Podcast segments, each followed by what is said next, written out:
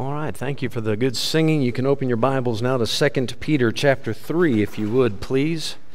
2 Peter 3, and by the grace of God we'll finish today the short series that we've done. We've gone verse by verse through 2 Peter chapters 1 and 2. Today we'll try to go all the way through chapter 3. 2 Peter chapter 3, and we'll begin reading verse 13, followed by a word of prayer. We'll be talking about the fact the fact of the second coming. 2 Peter 3, verse 13, Peter writes, Nevertheless, we, according to his promise, look for new heavens and a new earth wherein dwelleth righteousness. Don't we have something great to look forward to? Amen. On that note, let's go to the Lord in prayer. Father, thank you so much for this opportunity today to gather, to talk about you, talk about your word, and remind ourselves of this wonderful promise. Lord, we don't know exactly when. You didn't tell us the day or the hour. We just know that we're excited that we know one day you will come. And Father, even in the middle of this sermon, that'd be fine, Lord. What a wonderful way to end our time here on this planet to have you come back in the middle of a church service. Father, until that time comes, we ask that you would continue to meet with us through the Holy Spirit. Please speak through me. I pray that you would prepare the hearts of the people to receive now the seed of the Word of God. And we ask it in Jesus' name. Amen. Amen. Peter reminds us here that we have something absolutely wonderful to look forward to. But I want to zoom out a little bit as we look at the entirety of this book. We're not, let's not just get lost in, in chapter 3 in one verse. There's, there's a, a reason that this is so important. In chapter 1, Peter pointed out how Jesus Christ came to offer us a knowledge of God. We call this the faith. And once you have been saved, it means you have obtained that precious faith of the Lord Jesus Christ. You are now able to have a personal relationship with God, to know Him, not just historical facts about Him, but to know Him personally, intimately. The Bible then encourages us in chapter 1 that once you've received the faith, you are to go further. You are to grow in that faith. And then Peter, at the end of chapter 1, he gave us some structure for that growth. The facilitator of furthering your faith is the scripture. So we can look at the Bible and know what, we, what the truth is about Jesus Christ and God the Father and how to walk with Him. We can check our lives, examine our hearts, and see are we in line with the way God wants us to live, to believe, to feel, to treat others. Then in chapter 2, I want you to see how this builds. Faith that goes further according to the scripture. What could mess that up? A false prophet. If you get mixed up or confused because somebody came along with a false teaching and they were doing it to gain fame and fortune, right? They made merchandise of you, but they confused you about the true nature of Jesus Christ. What does it really mean to be a Christian? Maybe they caught, they, they created a spiritual atmosphere of fear and you became afraid of things that you shouldn't be afraid of, and you thought Jesus was one way when he's actually another way, that can undo the very work of the Holy Spirit within your heart. So that's why Peter devoted an entire chapter about warning us of the dangers and the frightening reality of false teachers and prophets. Faith that should be furthered according to the scripture. Don't get confused by false teachers and then Peter's going to drive it home. He is going to give us in chapter 3 what we should be aiming at. He is going to orientate us.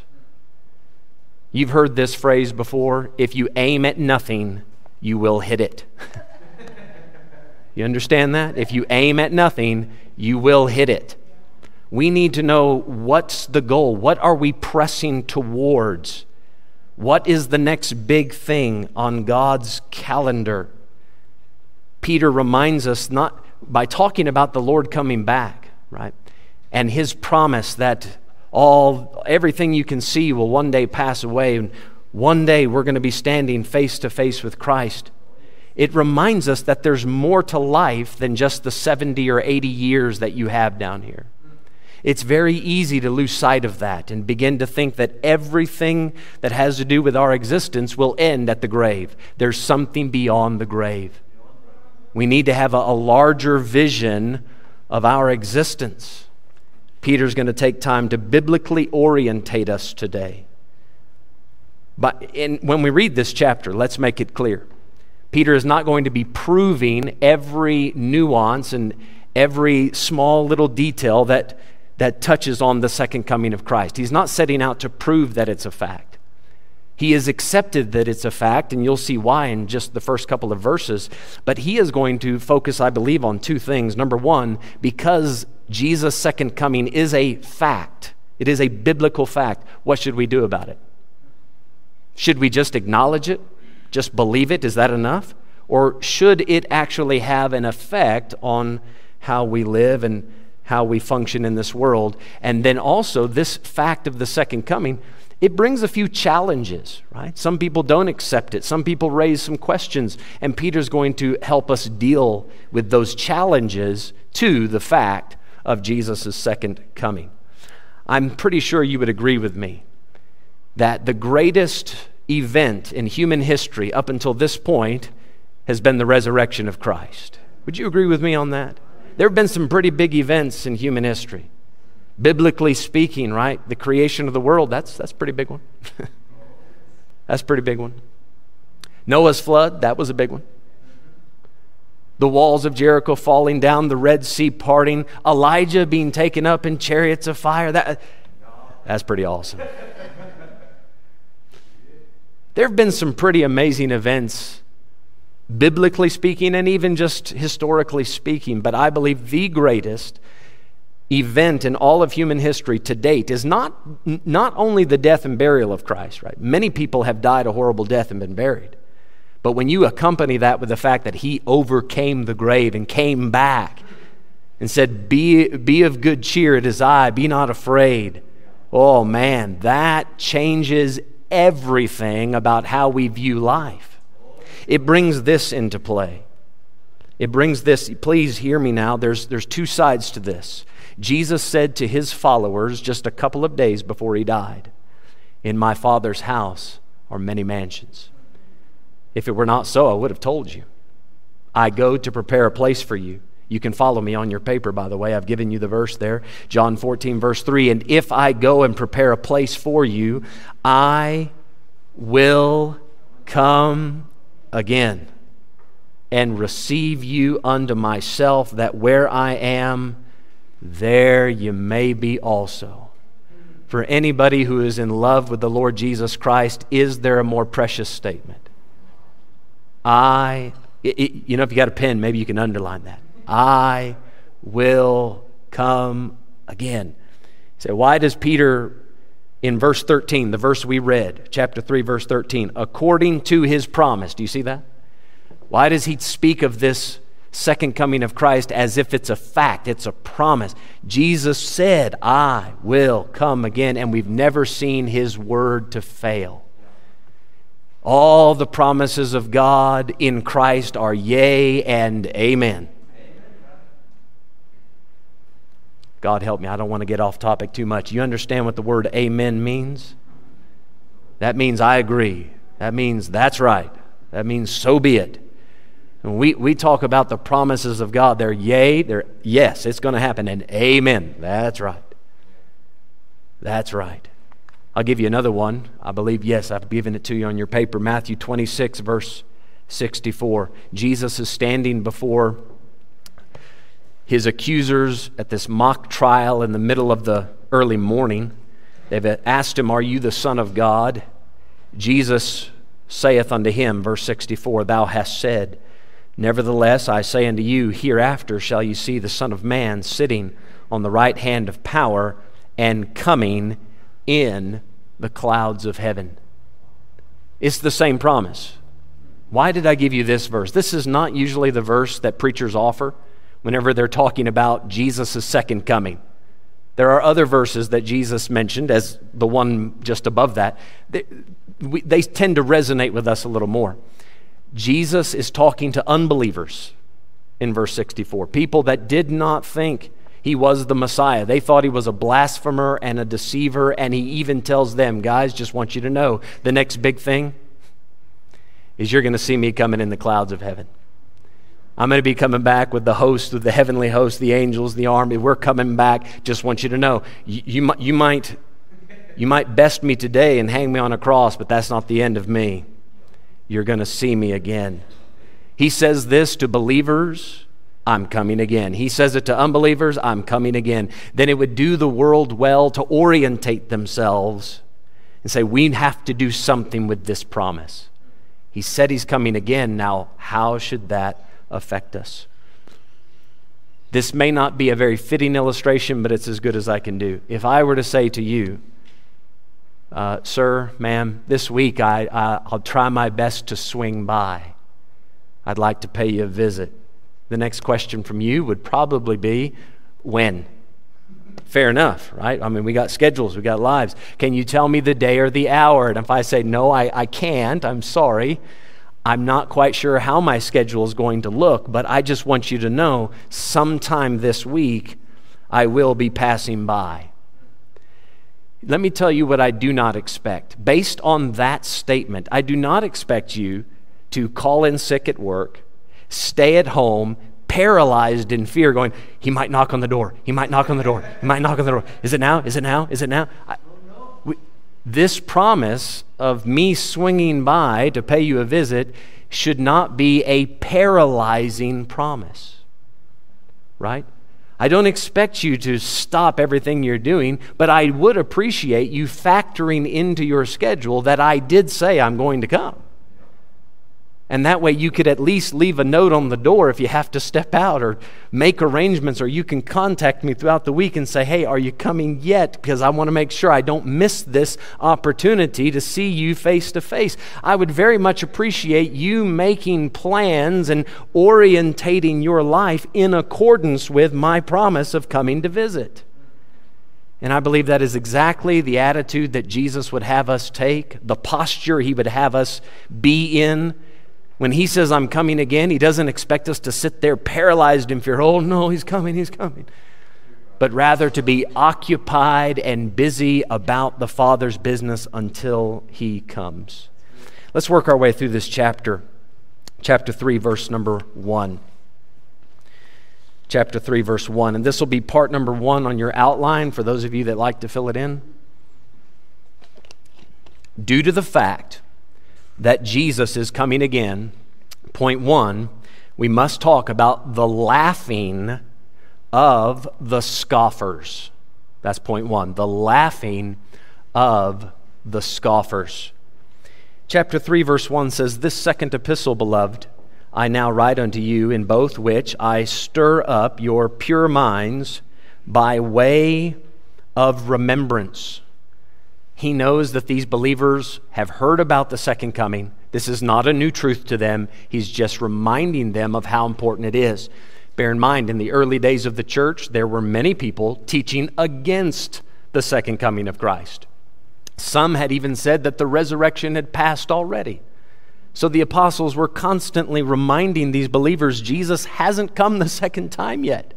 The resurrection hasn't happened yet we must stay ready. In verse 2, that you may be mindful of the words which were spoken before by the holy prophets and of the commandment of us, the apostles of the Lord and Savior, knowing this first. And then he's going to, in verse 3, introduce us to the laughing of the scoffers.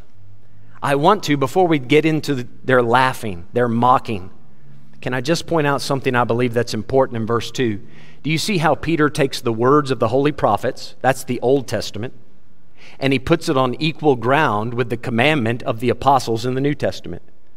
By this time, even the Christians in the earliest days of the church, when they talked about the Bible, when they used the word scripture, it not only referred to the Old Testament, but now they had apostolic writing. Peter's, Peter was writing epistles, James, Paul had written many epistles. We're going to read about that later today.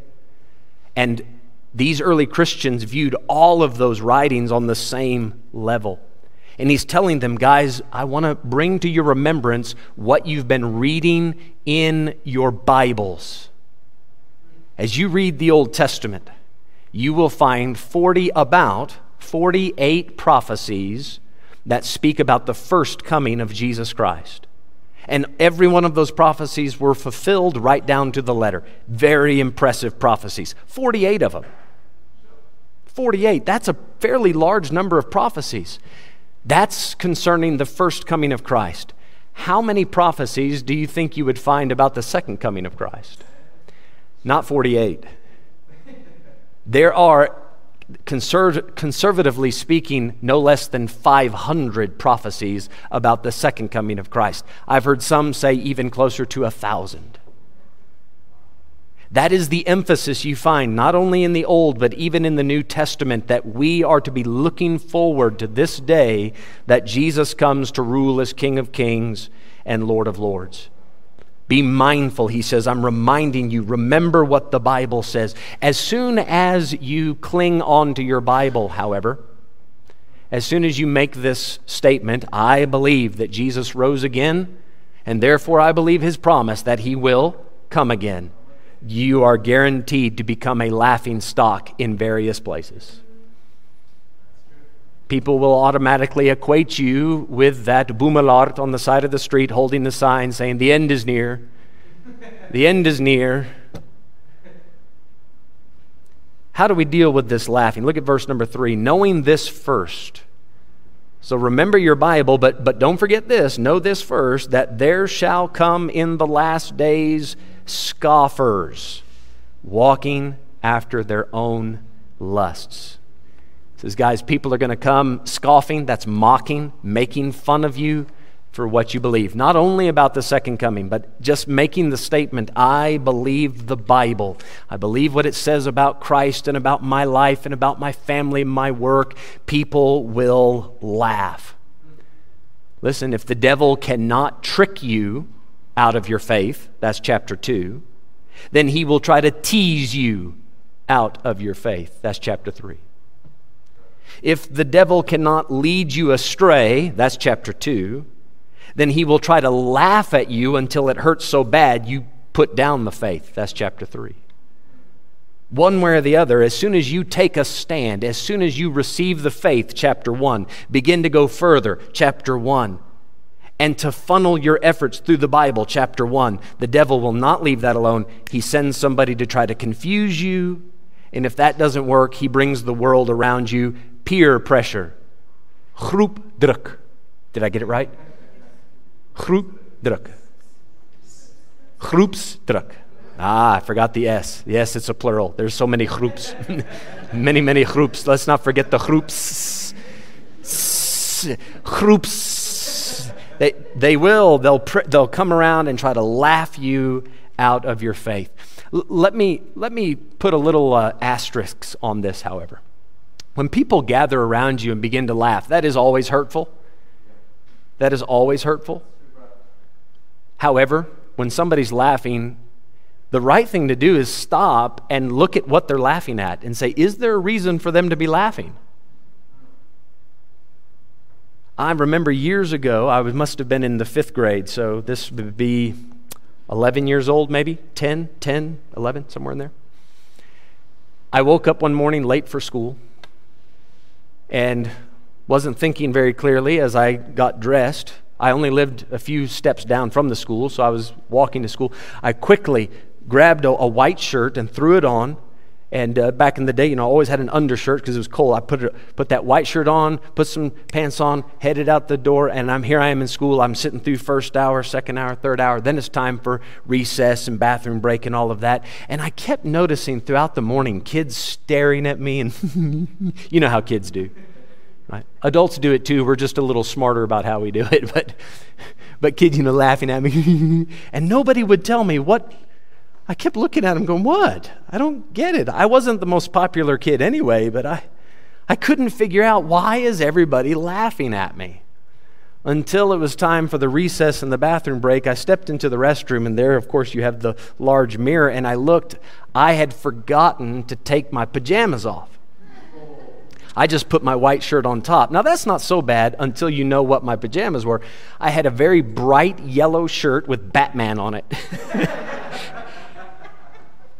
and if you're like me, for pajamas, you wear the older clothes, so this shirt didn't quite fit properly. It was from when I was seven or eight. I had grown a little bit by then, so all these kids could see this very childish Batman shirt shining through my white shirt.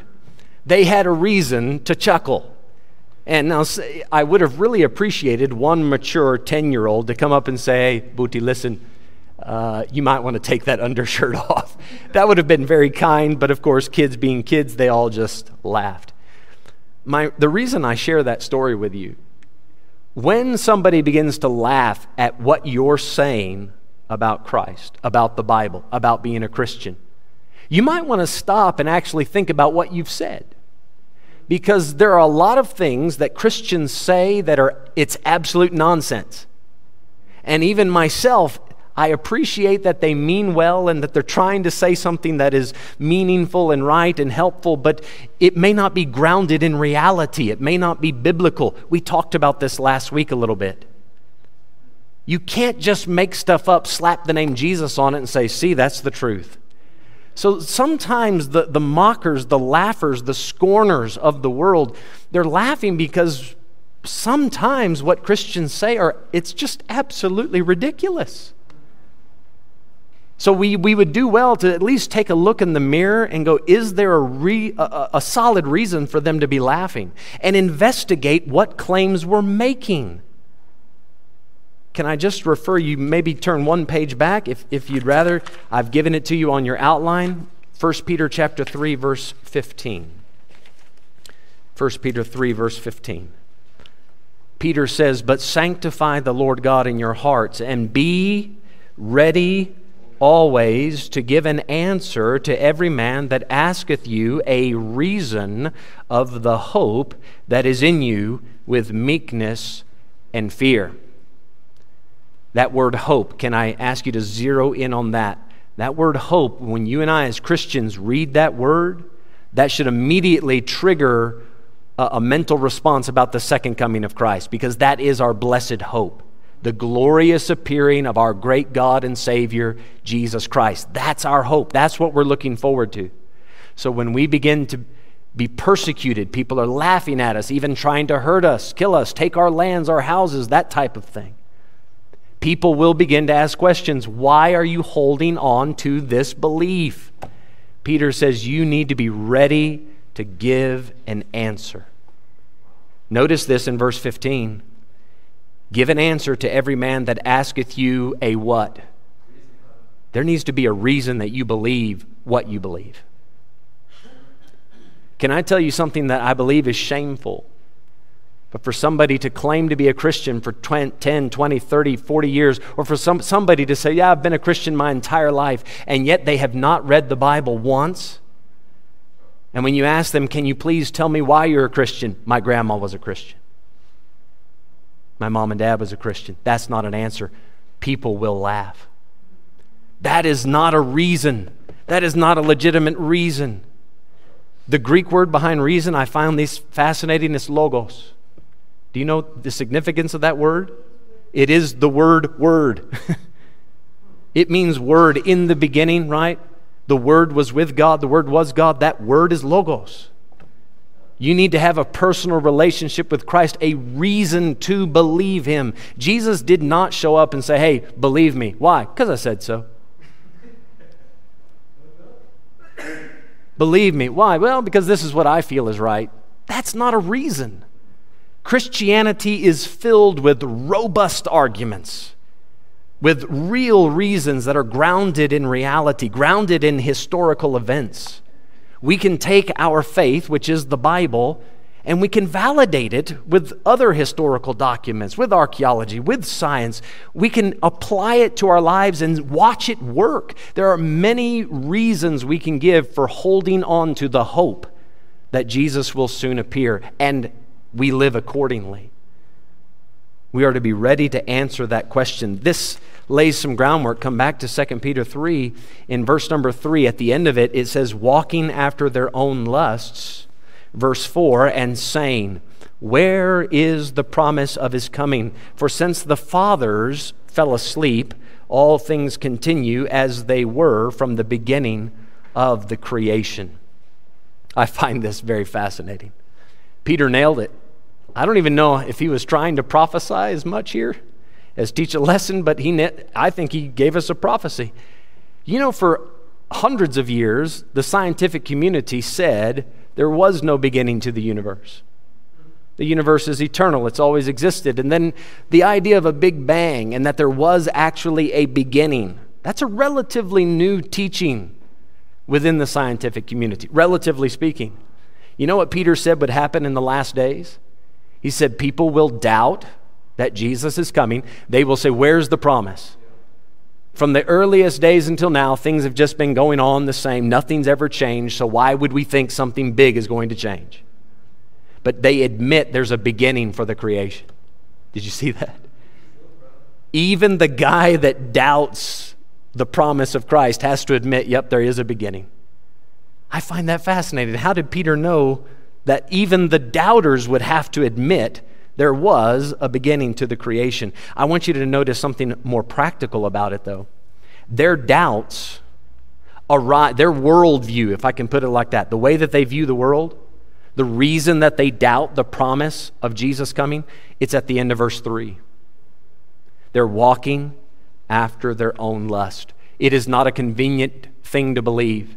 If you're busy trying to get away with various types of sin, why would you want to say that Jesus is coming?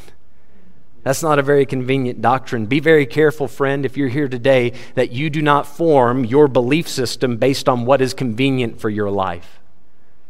Rather, base it on what God has told you in the Bible. In verse number five, he says, For this they willingly are ignorant of. They are willingly ignorant of something. It's one thing to be ignorant, you don't know something. It's another thing to be willingly ignorant. You say, what's the difference? If you're willingly ignorant, there is evidence right before you, but you're not willing to look at it. You have the tools, you have the resources, but you refuse to put in the effort to actually examine it. So he says, This they willingly are ignorant of, that by the word of God the heavens were of old, and the earth standing out of the water and in the water. Now, for those of you making notes, that's Genesis chapter 1, verses 9 and 10. This is day three of creation when God brought forth the dry land out of the water. Verse 6 Whereby the world that then was, being overflowed with water, perished. Speaking about Noah's flood. But the heavens and the earth, which are now, by the same word, are kept in store. So, why is it that the waters do not overwhelm the earth like they did in Noah's day? Because God said so. It's the same thing in the beginning when on day one, let there be. Day two, let there be. Day three, let there be. What gave order to the creation? Why do we have order instead of chaos? For the scoffers, for the doubters, this, for the atheistic mindset, that's a very difficult question. Why do we not see random activity amongst the natural world? Be- because there was an intelligence behind it that designed it and said, work like this. It's the same reason when you hit certain buttons on your computer, you expect certain things to happen. Although on my computer, I think it is a process of evolution. it came about by happy accidents because I can press a button and who knows what will happen, right? The whole system will crash. But we hit this button, we expect this to open. We hit that button, we expect this to close. Why? Because there's a, an intelligence behind it that designed it. And it's the same thing with creation. Why do we expect order instead of chaos? Because God set the boundaries. But then when humanity went off the rails, God warned them over and over. We studied it last week, did we not? That Noah was a preacher of righteousness. He said, Guys, you've gone so far off. Every imagination of the heart is only evil continually. God said, I'm going to have to pull back the boundaries for a little while, flood this earth, and start again with Noah and his boys.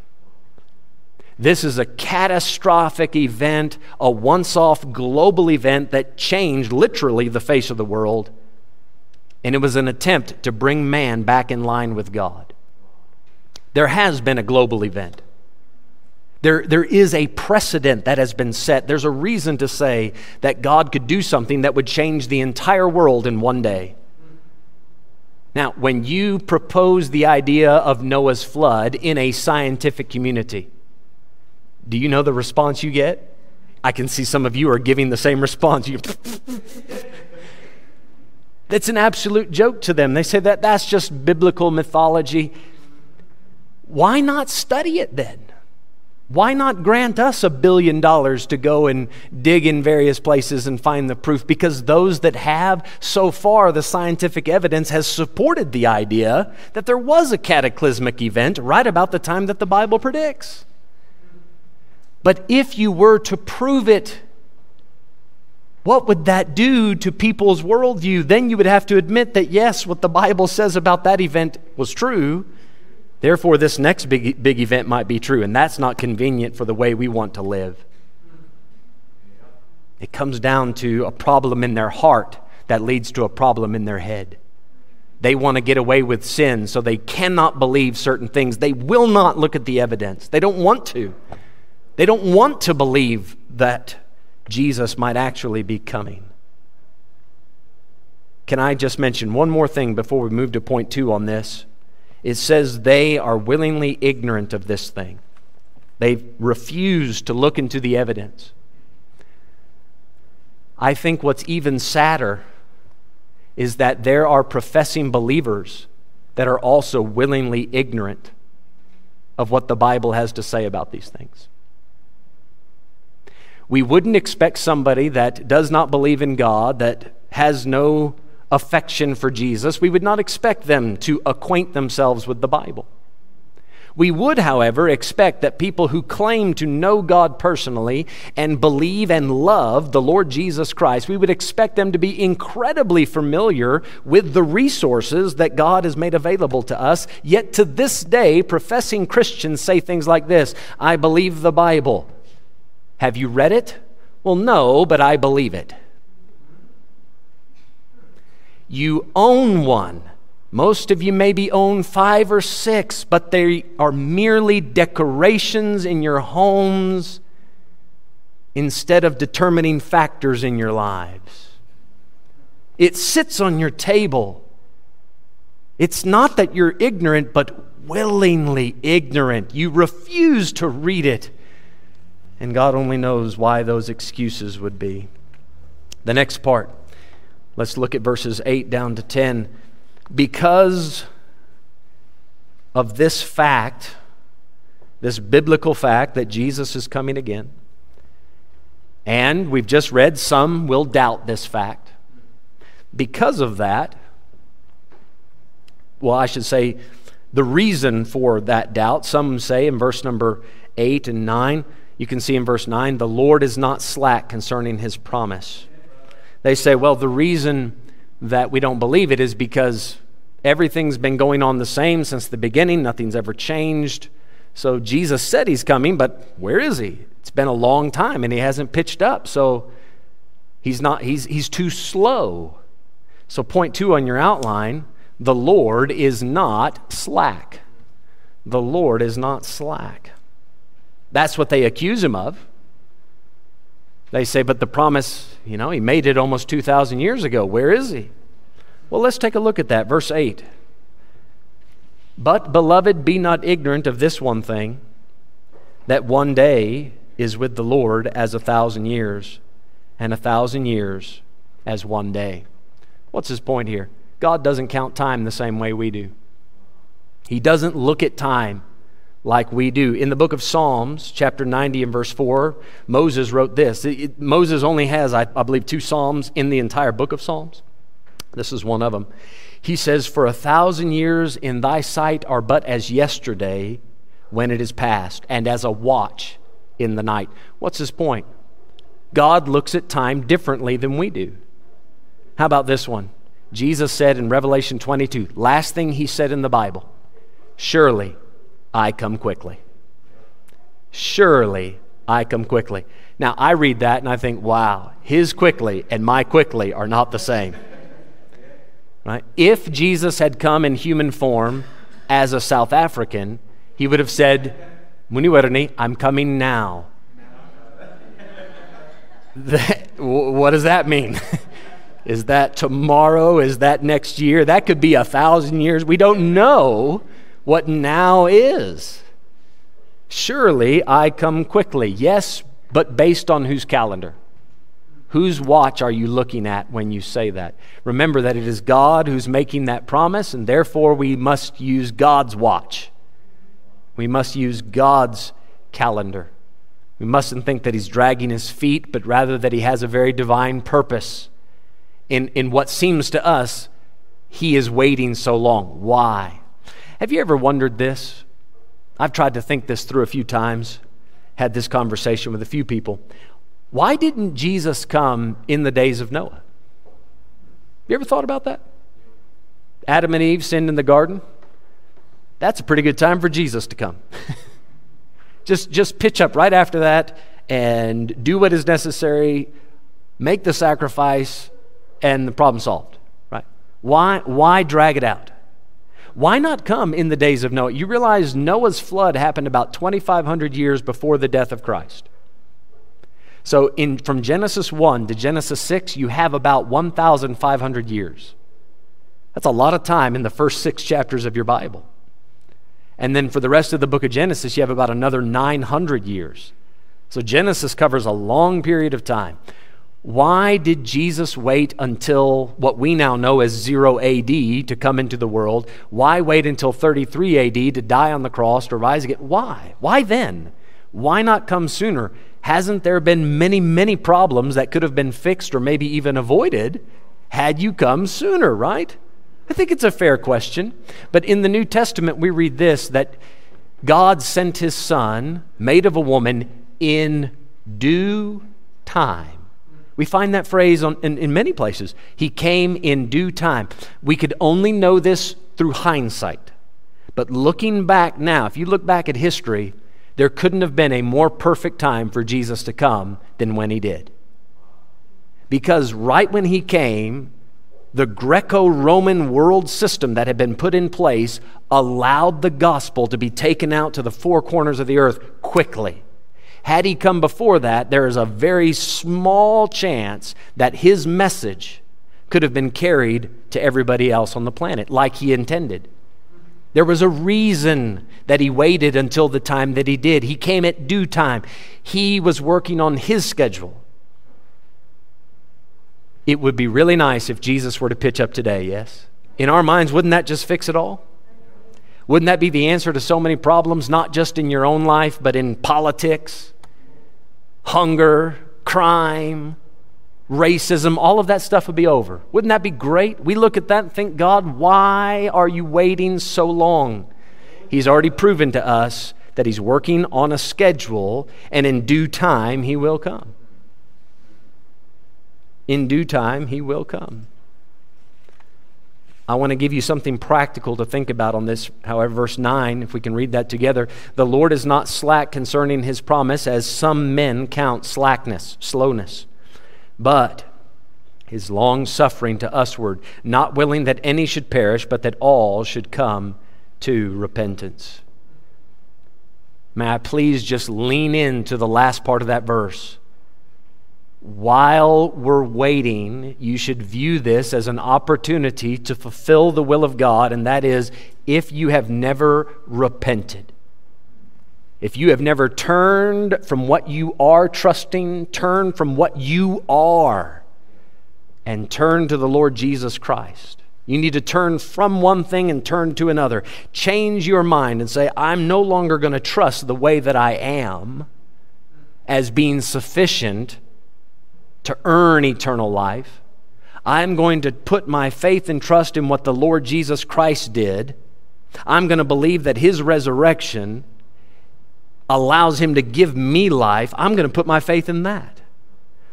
That God is waiting for people to turn and to repent, to, to come to him. You say, but why is he waiting so long? I'm glad he didn't come in 1995. I got saved in 1996. Man, if he had come in 1995, wow, I, had, I would have missed out on a lot of stuff. Most likely, eternity would be very different for me. You see, while we're waiting, folks, there's something very practical about this. While we're waiting, we can be busy fixing things so that when he does appear, we don't stand before him with shame. So rather than looking at it, being frustrated and going, yeah, he's not coming. This is, I don't understand, God. Why don't you just come and fix everything? Don't be angry because he's working on a different schedule than you. We, we, we, don't we tend to do this? God, I have problems. I want you to fix it now. Give me the answer now. I'm sick. I'm tired. I'm sick and tired of what's going on in my life. Fix it now. And because God doesn't show up as quickly as we want Him to in our life, in our circumstances, we tend to get frustrated. Jesus, when he was teaching his disciples about the second coming, he said this Be ye therefore ready, for in such an hour as ye think not, the Son of Man cometh.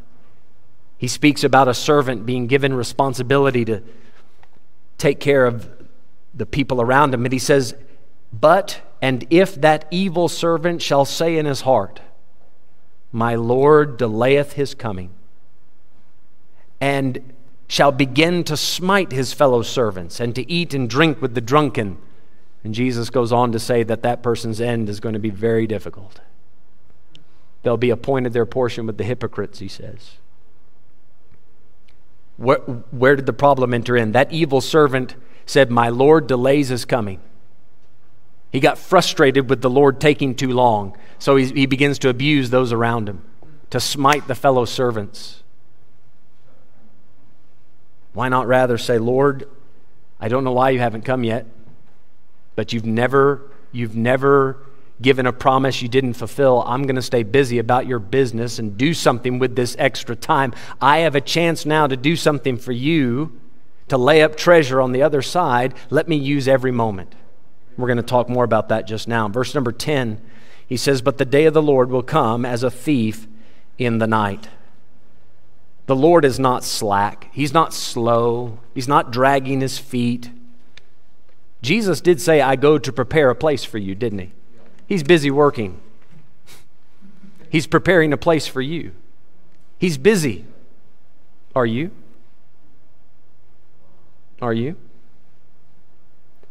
The day of the Lord will come as a thief in the night. He's not going to announce the day or the hour. The idea is that we just stay ready, vigilant, sober, so that when he appears, we're not filled with shame. That brings me to point number three in your outline starting in the middle of verse 10 and to the end, these are lessons for the saints.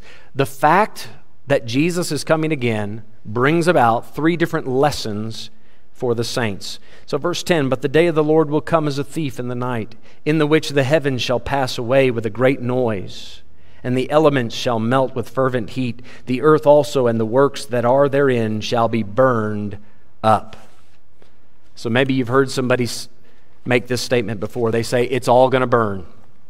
This is where they get that from. It is literally all going to burn. If I can go a little deep with you, is that okay? Can I give you something a little deep? The day of the Lord comes as a thief in the night. But remember in verse 8, one day with the Lord is as a thousand years. So the day of the Lord is actually a thousand years long. And in Revelation 20, we find that when Jesus comes, he establishes his kingdom on the earth and it lasts for a thousand years. At the end of those thousand years, heaven and earth pass away. And that is when, it's at the end of the day of the Lord, when everything burns up with this fervent heat. I just want you to understand the timing of it. In verse 11, seeing then that all these things shall be dissolved, what manner of persons ought ye to be in all holy conversation? and godliness. Peter has made a very valid point. Here's your first lesson. On, on your paper, I've given you some subpoints to this. Emphasize the eternal. These are the lessons for the saints. We're not to sit around arguing about the exact day and hour. Is it a pre tribulation? Is it a mid tribulation? That's a valid conversation, but that's not the focal point of this. What, what do we need to do about it? Emphasize the eternal. Everything you're looking at is going to burn up. Everything in your garage is going to burn up. Madam, all the shoes in your closet, going to burn. Now, listen, I know your heart might have just sunk to the floor. No, not my. Gentlemen, all those toys in the garage that you've spent years saving up, purchased, you shine it, you polish it, you use it, it's, it's going to burn. You're going to leave it behind. Paul said, While we look not at the things which are seen, but at the things which are not seen. For the things which are seen are temporal, but the things which are not seen are eternal. And yet we spend so much of our time on these temporary things. So much of our heart, our effort, our sweat, our blood is in these temporary things. For a moment, a blip on God's radar, do these things appear. And yet it gets our whole body, soul, and strength, everything into it emphasize the eternal. He says, guys, if you know it's all going to burn up, what, what should really be important to you? The relationship that you have with God, listen, you're going to have that forever. That will never end. So why not emphasize that? Holy conversation, that's the way you live. Godliness, that will mean something into eternity. In 1 Timothy chapter 4, Paul talked about bodily exercise. Listen, some of you need to hear this. Bodily exercise profits a little. It helps. Now, why did Paul say it helps a little? Because it only helps in this life. So if you want to make this life better, exercise. I- am waiting for the amen. Okay, don't don't make this life better then. Sit around, you couch potato. That's your problem. Bodily exercise profits little, but godliness, Paul says, that profits to, to life everlasting. That has an effect on eternity, so rather emphasize that. Verse 12, Paul, or uh, Peter rather, is going to repeat the point he just made just to emphasize it looking for and hasting this is good. This, this works well for the Afrikaans. Hastig, hasting unto the coming of the day of God, wherein the heavens being on fire shall be dissolved, and the elements shall melt with fervent heat. So he's repeated his point from verse number 10 it's all going to burn. So, since we are looking forward to the end of things, why shouldn't we put the emphasis in the right place? On making sure our relationship with God is exactly where it ought to be. If I were to tell you we're taking a trip, church, congratulations, you've won a trip, we're all going to go. You say, Pastor, where are we going to go? You need to know where we're going so you can pack appropriately, yes?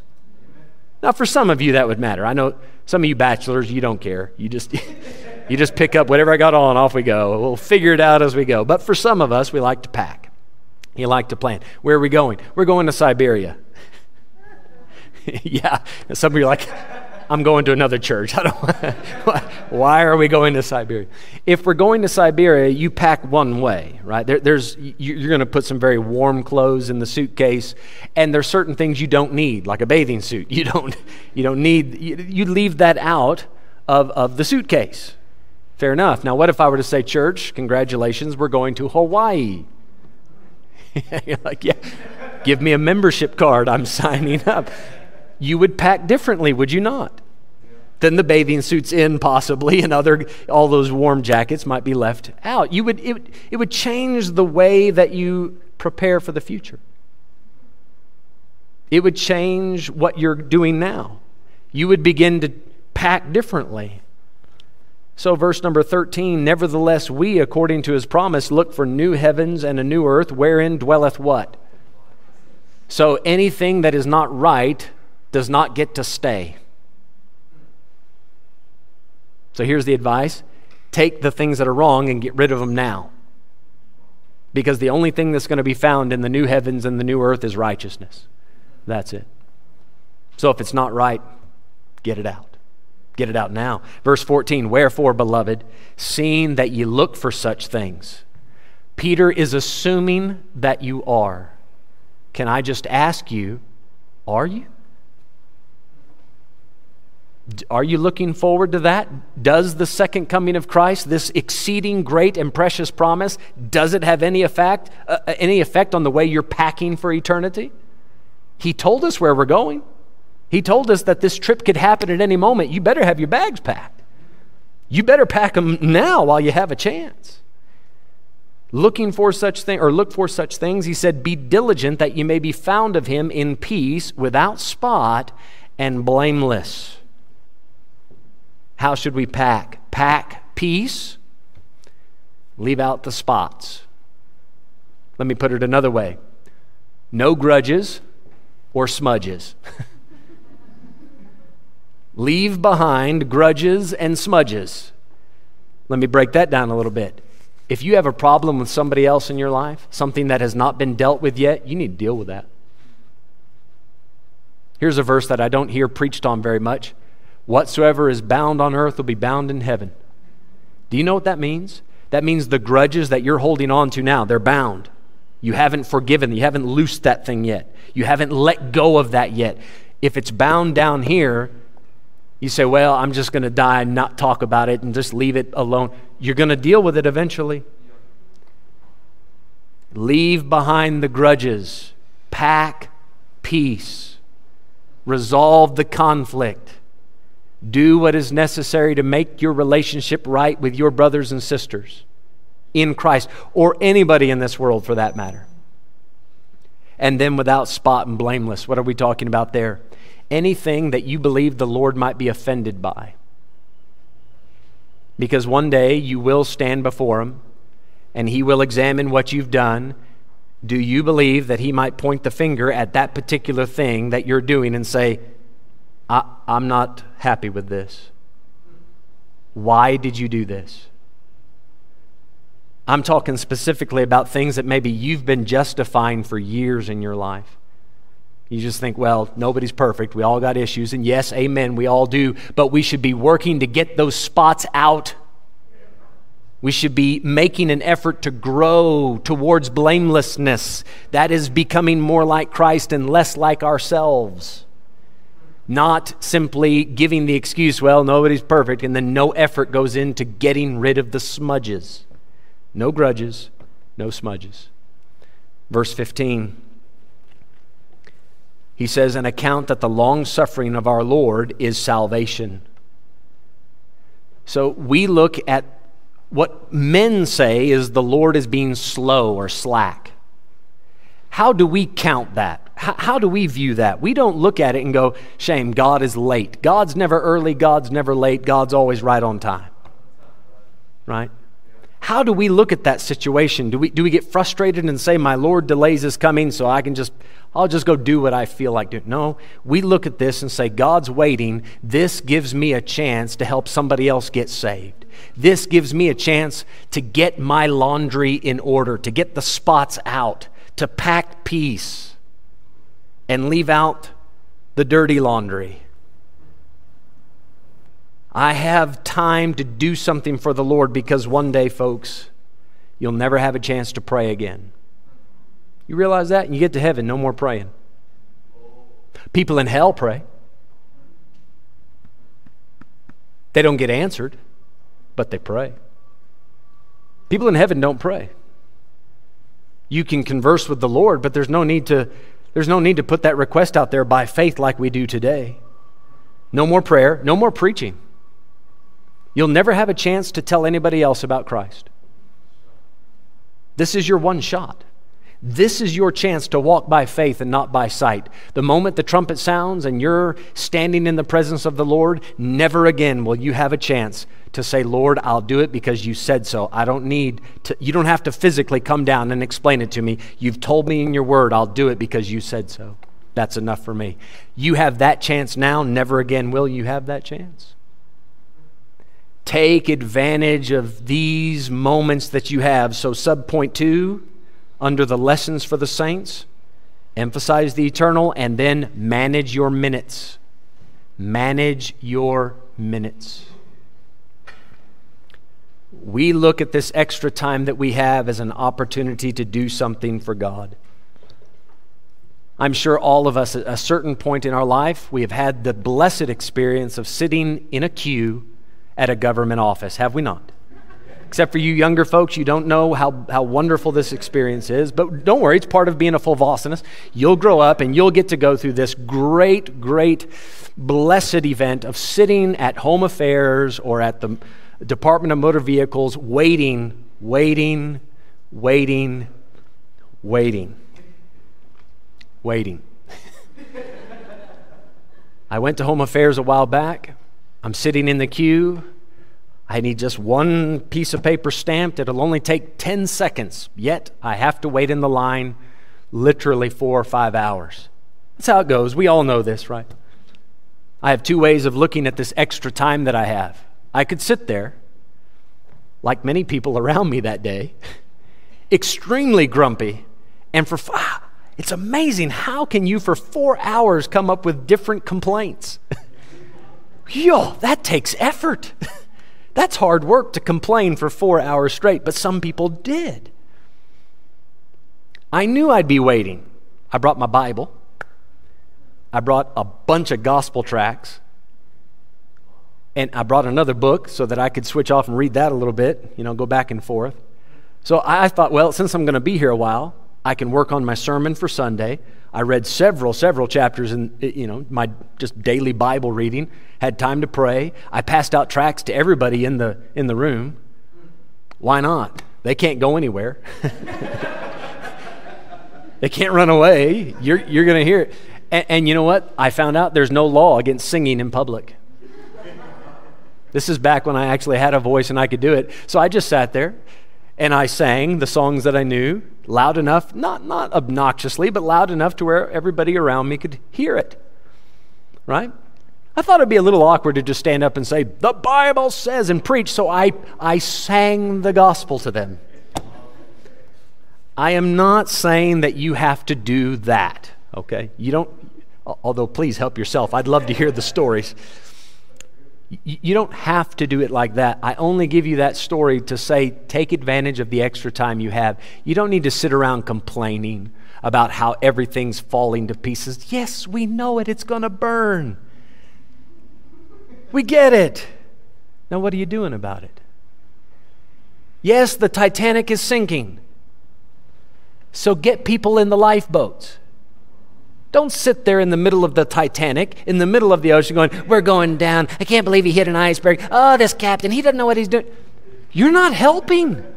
You're wasting the few valuable moments you have. People are playing Nearer My God in the background. Get people in the lifeboats. For those of you that know the story, that's what they, they actually played that song. Lastly, verses 16 down to 8. Well, let's finish verse 15 so that you see it. Even as our beloved brother Paul, also according to the wisdom given unto him, hath written unto you. So, whoever Peter's writing to, Paul has also been writing to them. There is an emphasis. Do you see the emphasis swinging back to the written documents that we still have? This is, this is nothing short of a miracle that we still have these same documents these same words from 2,000 years ago.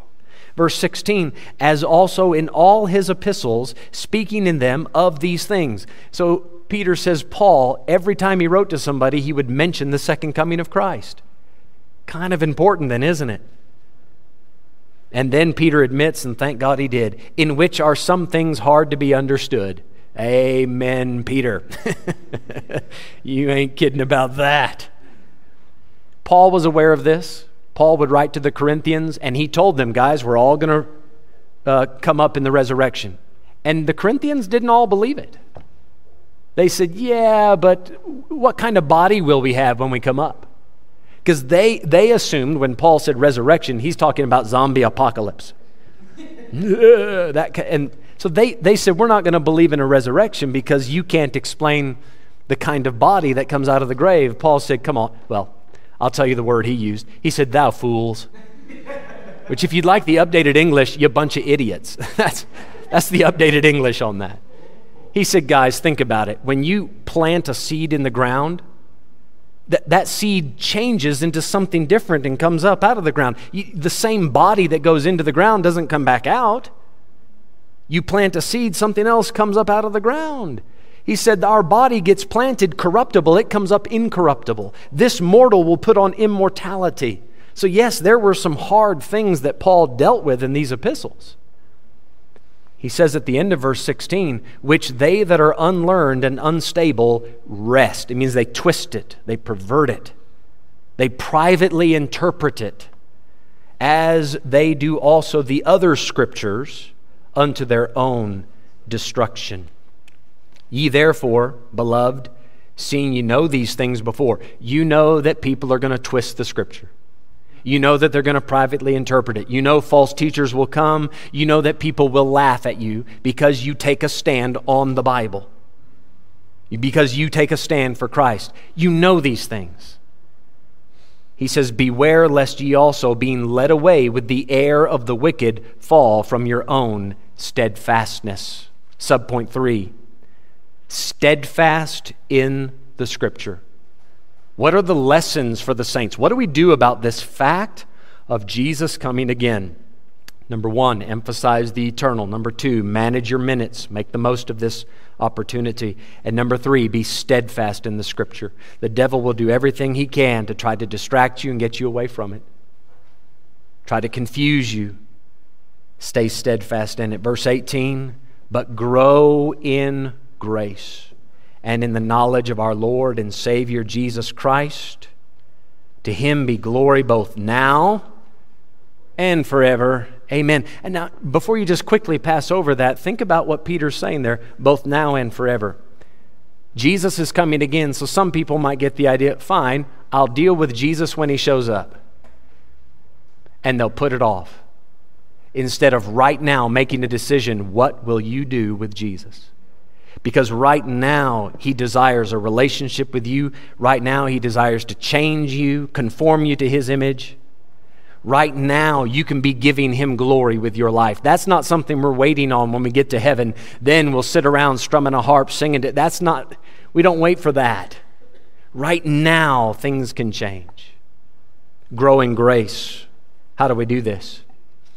We read in our Bibles, right, about Christ then we can take a look at our lives. We can compare the two and say, how can I change my life to become more like His and grow?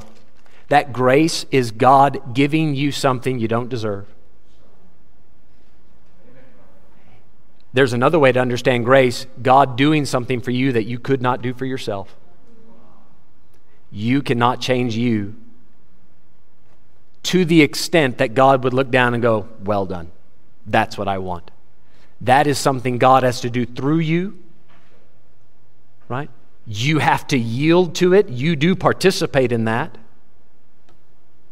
But this is God doing something. This is chapter 1, verse 5, 6, 7. When he says, add to your faith, knowledge, temperance, virtue, all of those things, that's the grace. Growing grace. When we talk about grace, let me give you an idea what I mean here. He gives you five talents. Now you're supposed to multiply it. Should be five other talents. He gives you two, you should make another two. If he gives you one pound, by the time Jesus shows up, you've turned it into 10 pounds. Do you understand those parables? Jesus said that he gives his servants something to work with. He goes away. When he comes back, he expects to see that you've done something with what he gave you. Growing in grace. I'll give you an example. Learn, learn a new language. This is what the Bible refers to when it speaks about diverse tongues, speaking in tongues. It has nothing to do with gibberish, it has everything to do with learning a new language so that you can minister to somebody else in that language. Some of you in this room speak five or six languages. You could use that for Christ in a big way. Learn the discipleship material so that you could teach somebody else. Learn how to listen to people's problems so that you could counsel them and give advice and a word of wisdom. Learn how to manage your money so that you can support a gospel ministry or missionaries in a faraway land. Learn how to do more for Christ today than you did last year. Grow in grace and grow in the knowledge of the Lord and Savior Jesus Christ. So I finish on this thought. I want to finish right where Peter finished growing in the knowledge of Jesus Christ. What scares me for a lot of professing Christians, they know as much today about Christ as they did five years ago. It's a very sad reality that for most people, what they learned in Sunday school as a child, that's as much knowledge about Christ that they'll ever have. They are vaguely acquainted with the stories of Jesus doing a few miracles. They know the historical fact that he rose from the dead. They have no idea how it personally applies to them and why it should completely change their life in every way. It is our responsibility to grow in grace and in the knowledge of our Savior. We don't have to figure it all out in one day or one week or one year, but we should be growing. We should be making this forward progress. Why? Jesus is coming. It's a biblical fact. We want to stand before Him and say, Lord, I did something with what you gave me. Let's all stand, if you would, please. Let's have our heads bowed and eyes closed for a few moments. Heads bowed and eyes closed.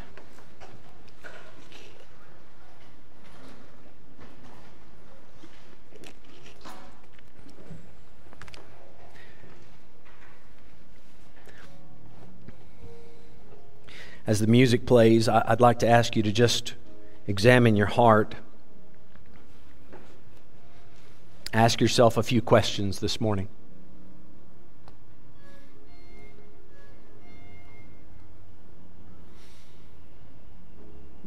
First question If Jesus showed up right now, is that a good thing for you or a bad thing?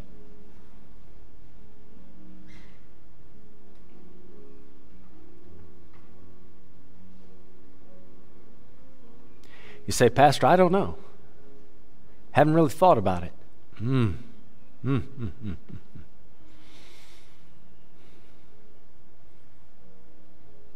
he said he's going he's going to swing by any day now. He'll come with the trumpet sound and call you home. Have you done anything to prepare for that?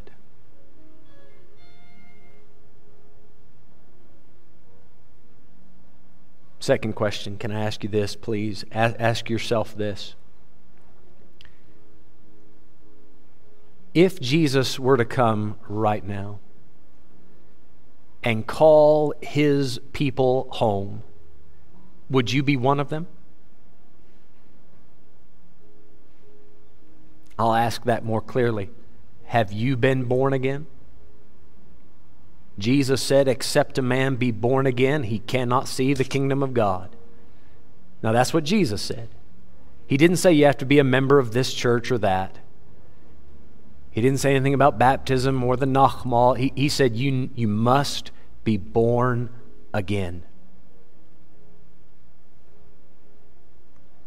If Jesus came right now, and called his sheep out. Because he said he would, a shepherd. He said, as a shepherd calls a sheep, he'd lead his sheep out by name, call them by name, and lead them out. Would he call your name? Would you be one of those sheep?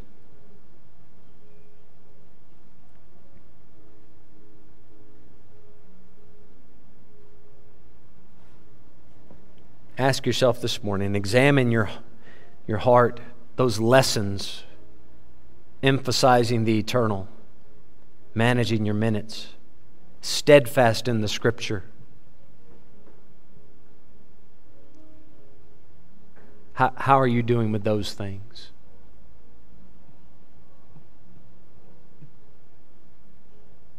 Possibly this week you can take a look at those three things and put a little effort into utilizing those lessons. Father, thank you for the opportunity to preach this morning and to think about and to remind, uh, to, myself included, I, I need the reminder that Jesus is coming again. Lord, help us. We, as you commanded, you said, be also ready. Lord, maybe somebody is here today and you, God, you know their hearts. They've come today, but they've never been born again. They don't know you personally. Please, Lord, oh, you are not willing that any perish, but that all come to repentance. This could be the day. that they turn to the Lord Jesus Christ to be saved. Please, Lord, work on that person's heart. Let them see clearly how much you love them, care about them, and want them to come home. Father, for the rest of us, please, God, let the reality of your coming, we want to see it, yes, but even before we see it, we want to get, we want to be prepared. We want to be busy packing for that trip. Help us, Lord, daily to be ready for that. We ask it in Jesus' name. Amen.